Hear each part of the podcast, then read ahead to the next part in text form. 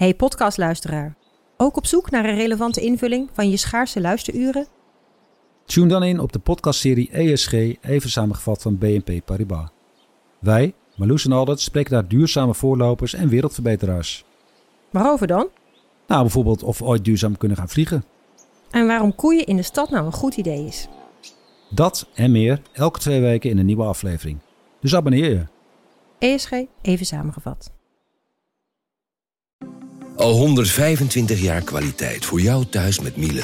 Dat vieren we met jou. Ontvang nu tijdelijk een cashback tot 125 euro op veel Miele-apparatuur. Geniet van de kwaliteit van Miele. Voor perfect verzorgd wasgoed en kleding die veel langer mooi blijft. Voor een stralend schone vaat, even perfect als jouw diners. En een stofvrij thuis waarin echt hygiënisch schoon de standaard is.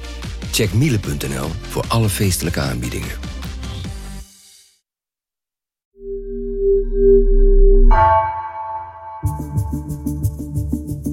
Vanaf de redactie van NRC het verhaal van vandaag.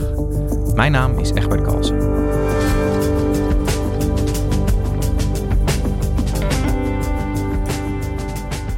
Met de 17 miljard euro die het kabinet vandaag op Prinsjesdag uittrekt om volgend jaar de koopkracht te repareren, zet het een kanon in dat ook echt verschil maakt. Maar tot die tijd blijft het behelpen, vertelt economieredacteur Marieke Stellinga. Wat zijn de zwakke plekken van het pakket? En waarom heeft het kabinet eigenlijk gewacht tot Prinsjesdag?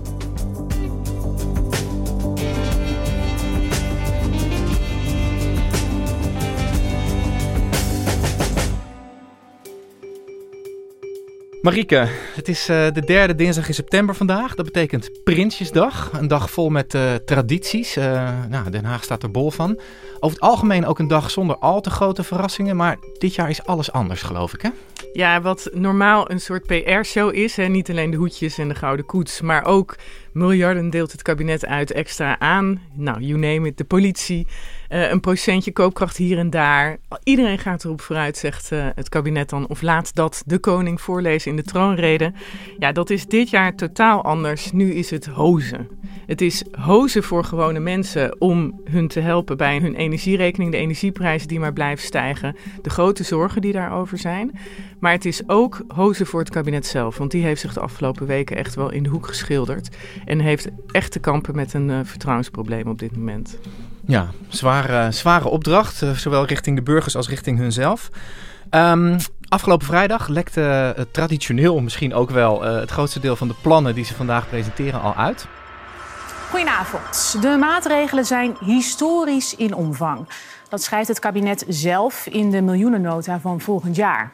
Er komt een miljardenpakket waarmee het kabinet mensen wil helpen om de hoge energieprijzen en hogere levenskosten te kunnen betalen. Jij hebt daarnaar gekeken en ja. een van de grote dingen die opviel was uh, een enorm pakket, een enorme bak met geld, 17 miljard, ja. om de inkomens van mensen te repareren. Ja. Wat voor maatregelen heeft het kabinet genomen zeg maar, om ons te helpen? Ja. ja, het is inderdaad een groot pakket. Zo groot heb je ze niet uh, vaak gezien. Nou, ze doen dat eigenlijk die hulp aan mensen die in koopkrachtproblemen komen. Met de levenskostencrisis is het al genoemd. Vind ik een uh, treffend woord daarvoor. Uh, op twee manieren. Eén, ze verlagen opnieuw de belasting op energie uh, op grote schaal. Dat is een heel groot onderdeel van het pakket. Dat doen ze tijdelijk. En twee, ze stutten de inkomens. Met name aan de onderkant. Het minimumloon gaat met 10% omhoog. Daarmee gaan ook alle uitkeringen mee omhoog. Toeslagen gaan omhoog belastingen omlaag. En dit alles is bedoeld om te zorgen dat mensen, let wel, vanaf 1 januari 2023, er in inkomen zodanig op vooruit gaan dat ze deze koopkrachtcrisis aankunnen, dat ze in hun inkomen omhoog gaan en die hogere prijzen beter kunnen leiden. Een aantal maatregelen die ze ook dit jaar al namen om mensen te stutten uh, bij deze hoge prijzen, zoals een verlaging van de energiebelasting, zetten ze door ook de energietoeslag. Dat is een nieuw bedacht instrument. Uh, dat is eind vorig jaar bedacht. En dat is 1300 euro geworden uiteindelijk dit jaar. En dat is voor mensen tot het sociaal minimum. Die krijgen dat. En dat is echt bedoeld om, ja, als je echt op heel weinig inkomen hebt, uh, kan je daarmee toch die klap op je energierekening misschien wat beter dragen. Um, en die zetten ze volgend jaar weer door. Dus die gaan ze nog een keer geven. Ja, dus dat is een heel pakket, heel veel geld. En ze moesten ook wel, hè, want het Centraal Planbureau had, had voordat deze plannen allemaal bekend waren laten zien dat de koopkracht gigantisch omlaag zou Ja, gieren voor een hoop 7 mensen. procent. Gemiddeld min Ja, 7, is ja. heel veel.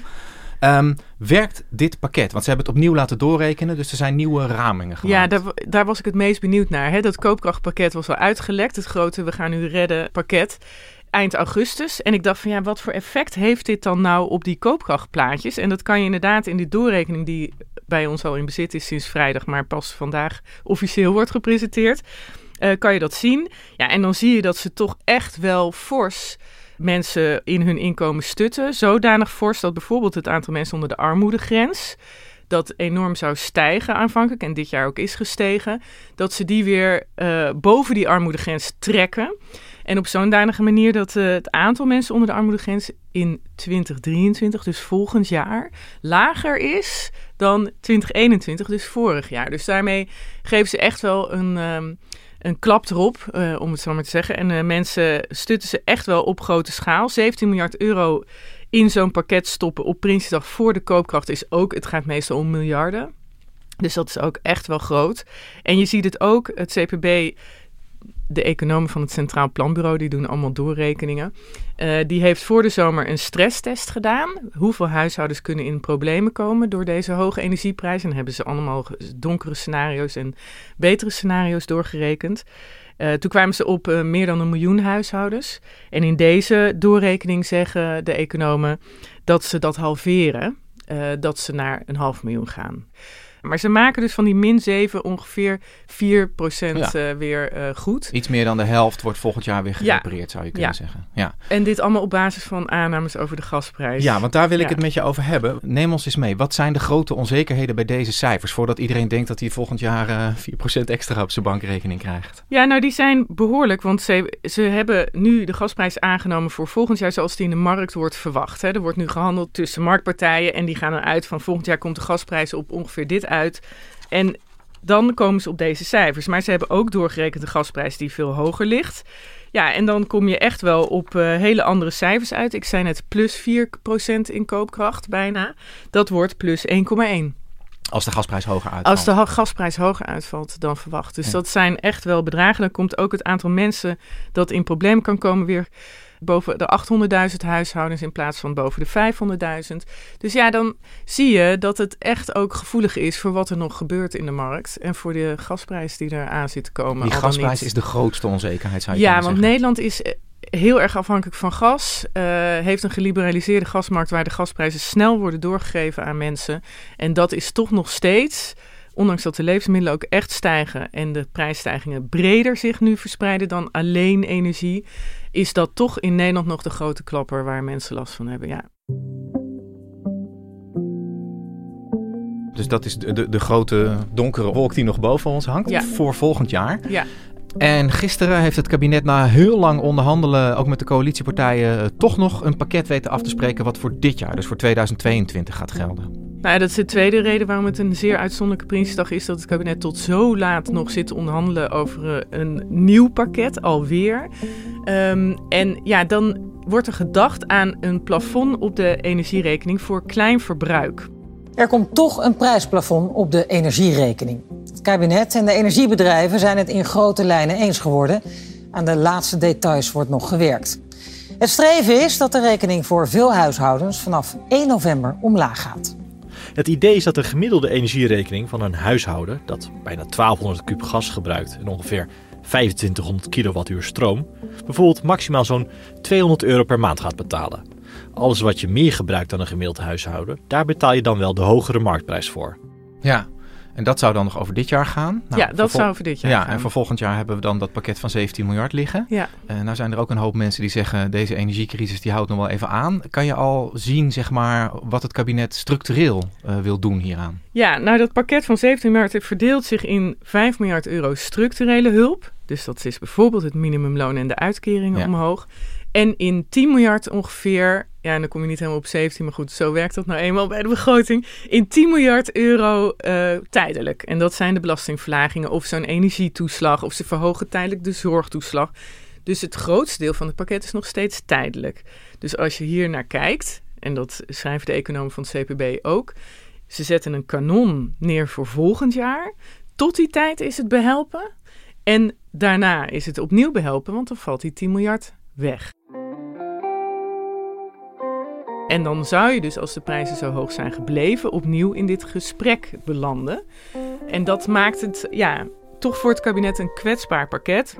En ik denk dat ze de komende maanden, en dat ze daarom nu aan het plafond denken, komen echt de mensen in problemen die net boven de onderkant zitten. Ja, en, de middeninkomens. Ja, ja midden, lagere middeninkomens of lagere inkomens denk ik nog. Net boven het minimum ben je nog niet meteen een middeninkomen.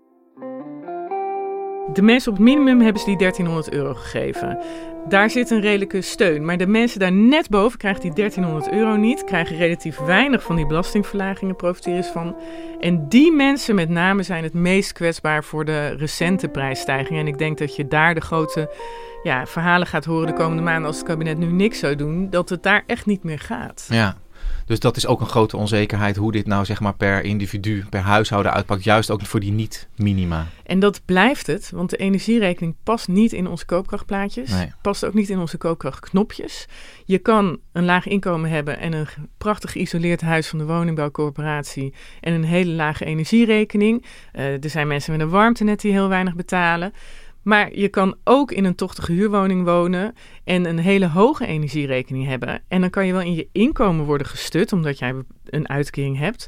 Maar dan is die energierekening nog steeds een groot probleem voor je, omdat die zo ontzettend ja, grillig is in prijs nu. En relatief hoog, omdat het, ja, het waait door je huis heen. De aller, allerbeste maatregel is isoleren van tochtige huurhuizen voor mensen met een laag inkomen. Ja. Dat is de allerbeste maatregel. En daar zie je niks van terug nu in dit dat- pakket? Of, Nou ja, wel, daar heeft het kabinet geeft daar steeds meer geld aan uit. Dat is al vorig jaar met Prinsjesdag begonnen. En elke keer komt er weer geld bij. Alleen de handen, Ja. de mensen die het doen, dat gaat niet sneller dan het nu gaat, kennelijk. Ehm, en ik heb nog een keer geprobeerd achter te komen hoeveel meer van die huizen zijn geïsoleerd ten opzichte van vorige winter. Het is me niet gelukt. Als iemand dit hoort en het weet, laat het mij weten. Bel Marieke, ja. Nou ja, want dat is, de alle, dat is een structurele oplossing natuurlijk. Waardoor je niet meer afhankelijk bent op die manier van energieprijzen. En Marieke, jij zei aan het begin, ehm, eh, het is dubbel hozen eigenlijk. Hè? Hozen om ons eh, door de winter heen te helpen en eh, onze energierekening omlaag te krijgen. Maar ook politiek hozen. Ehm, eh, hoe, hoe, bedoel je dat? Waarom is het ook voor de politiek een, een, een, lastige tijd en waarin ze zelf moeten hozen? Nou je ziet gewoon dat het kabinet echt achter zichzelf aan aan het hollen is op dit moment. Kijk, zij hebben. Ik kwam terug van vakantie en toen hoorde je al de energierekening, energiecrisis. Kabinet bezig met een groot pakket. Dat pik je natuurlijk allemaal op in Den Haag. Het moest eind augustus af, want zo gaat het altijd. Voor Prinsjesdag de begroting, de miljoenennota is voor volgend jaar, moet eind augustus af. Nou, daar hebben ze tot s'nachts eh kwart over vijf over zitten onderhandelen op het ministerie van Financiën. En wij dachten allemaal, dat gaan ze presenteren, dat gaan ze vertellen. Dit is een reddingspakket, hè, zoals we eerder hebben gezien tijdens de coronacrisis, dat gaan ze presenteren. Nee, dat hebben ze ingeleverd, zoals elk jaar, bij de Raad van State, bij het CPB voor doorrekening. En ze zeiden, ja, daar gaan wij net zoals andere jaren niks over zeggen tot aan Prinsjesdag. We hebben er een tijdje aan besteed, maar eh, ja, zoals we zeiden, grote uitdagingen. Mooi afgewogen pakket, denken we. Morgenavond ministerraad. De vraagstukken die liggen zijn ook echt omvangrijk. Maar een mooi pakket. Maar er ligt er inderdaad een stevig begrotingspakket, een stevig koopkrachtpakket eh, dat de mensen echt kan helpen om eh, weer de rekeningen te kunnen betalen. En dat is ook het enige wat we erover gaan zeggen. Ja. Ja, het antwoord op die vraag is ja, maar verder kunnen we niks zeggen. Nou, dat duurt ongeveer drie weken. Ja. En in die drie weken liep de temperatuur van die crisis op. Zag je allerlei maatregelen in andere landen, grote toespraken van leiders in andere landen. Eh, Macron zei: eh, de tijd van overvloed is voorbij. la fin de ce qui pouvait apparaître comme une abondance. Olaf Scholz in Duitsland zei: You'll never walk alone. Wir werden niemanden alleine lassen. Dat zegt hij al maanden tegen zijn bevolking eh, over deze energieprijzen. Eh, de premier van België zei: dit kan nog wel vijf winters duren. Het zal een moeilijke winter worden en de komende winters zullen denk ik over het algemeen eh, moeilijk worden. Maar als land kunnen we dit aan. Dus die, die temperatuur liep op en het kabinet bleef zwijgen. En zeiden heet het ja, we hebben iets groots bedacht, maar u hoort meer van ons op Prinsjesdag. Nou, dat was een onhoudbare situatie. Eentje waar ze zelf echt voor gekozen hebben. En dat rare zwijgen in die drie weken heeft ze denk ik echt wel beschadigd. En ehm, ook de temperatuur is daarna zo opgelopen, die energiecrisis is verergerd, dat hun pakket van eind augustus kennelijk alweer achterhaald is. Ja. En er dus meer moet gebeuren nu. En jij zegt ze hebben zichzelf beschadigd. Hoe, hoe, hoe bedoel je dat? Eh, nou ja, je ziet overal dat ze proberen te repareren nu. Dus eh, ze gaan op televisie vertellen dat ze echt wel bezig zijn. Eh, Mark Rutte gaat nu met mensen praten die in problemen komen over hun energierekening. En zegt daarbij op Twitter, dat raakt ons. Hè, je ziet dat ze proberen in te halen hun mantra van... ja, u hoort meer van ons op Prinsjesdag... om te laten zien, we- het maakt ons natuurlijk heel veel uit... hoe het gaat met mensen en hun betalingsproblemen. Ja, maar ze hebben de urgentie ervan duidelijk niet goed aangevoeld, is wat jij zegt. Nou, ik denk, ja, ik denk niet de urgentie van een boodschap geven aan het land. We laten u niet in de steek. Zo'n, zo'n soort boodschap die ze in de coronacrisis natuurlijk ook meteen hebben gegeven, economisch gezien. Eh, die boodschap hadden ze eerder moeten geven. Ze hadden eerder moeten erkennen dat dit een groter probleem is dan hun koopkrachtpakket aan kan. En ja, ik denk, maar goed, dat is makkelijk praten vanaf de zijlijn. Je had misschien een half jaar geleden al moeten doordenken... wat als die energieprijzen tot hysterische hoogte stijgen. Niet een heel raar scenario met Poetin die Mhm. altijd met zijn hand aan de gaskraanknop zit. Stel, hij doet dat ding dicht, die prijzen stijgen tot hysterische hoogtes, het wordt winter. Heb ik dan een plan? Kan ik er dan komen met mijn mantra... we hebben de belasting op energie verlaagd en 1300 euro energietoeslag? En ik denk, als je dat een half jaar geleden had doordacht dan was je misschien eerder tot dit soort opties gekomen die je niet op het laatst hoeft uit te onderhandelen, maar die je dan al een beetje bes- voorbesproken had met energiebedrijven of met het kabinet of wat dan ook. Eh, nou, we kunnen vaststellen dat ze, dat ze die scenario's misschien niet al te goed hebben doorgedacht het afgelopen half jaar. Ehm, terug naar vandaag. Wat voor Prinsjesdag gaat het worden, denk jij? Ja, ik ben daar heel benieuwd naar. Ook wat in de troonrede staat. Er zijn zoveel mensen die nu hebben ge- opgeroepen, het kabinet, van vertel nou, we laten u niet in de steek, we laten u niet door het ijs zakken. Dit wordt een moeilijke tijd. Iedereen zal het raken, maar we doen ons best. Ja, Rutte houdt niet van grote woorden. Eh, volgens mij moet je hem ook echt in het torentje duwen om zo'n toespraak voor de televisie te gaan houden als hij tijdens corona deed. Maar ja, je zou toch verwachten dat er zo'n soort boodschap komt. Ja, het raakt ons. Het raakt echt miljoenen huishoudens. Ja, ja. het is wat dat betreft echt, zei laatst een eh, econoom in de krant in een stuk wat hij schreef, een monster dat langzaam de huiskamers binnensluipt en echt op een schaal mensen raakt die we niet in eerdere crisis hebben gezien. Zoals tijdens de financiële crisis. Die gingen veel langzamer. Dit begint echt op het bord van mensen, letterlijk in de warmte in hun huis. Ja. En ja, het is denk ik toch een hele pijnlijke Prinsjesdag. Hè? Pijnlijk voor mensen, pijnlijk vanwege de onzekerheid met die energierekening. Maar toch ook pijnlijk voor een kabinet. Dat ik denk, wilde een feestelijke Prinsjesdag aanvankelijk hebben voor deze crisis. Want daar kwamen voor het eerst hun eerste Prinsjesdag al die miljardenplannen die ze al hadden in het regeerakkoord. Groot pakket gemaakt voor koopkracht. En dan toch zo nog op het eind naar de finish struikelen. En eh, te laat reageren. Pijnlijk.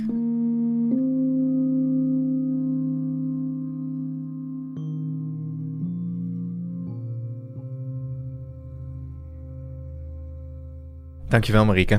Graag gedaan.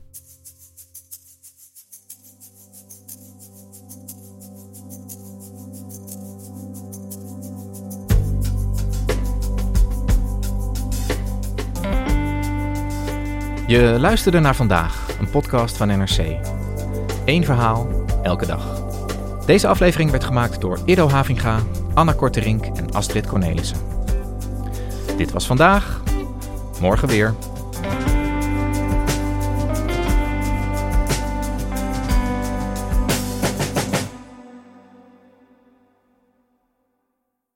Technologie lijkt tegenwoordig het antwoord op iedere uitdaging.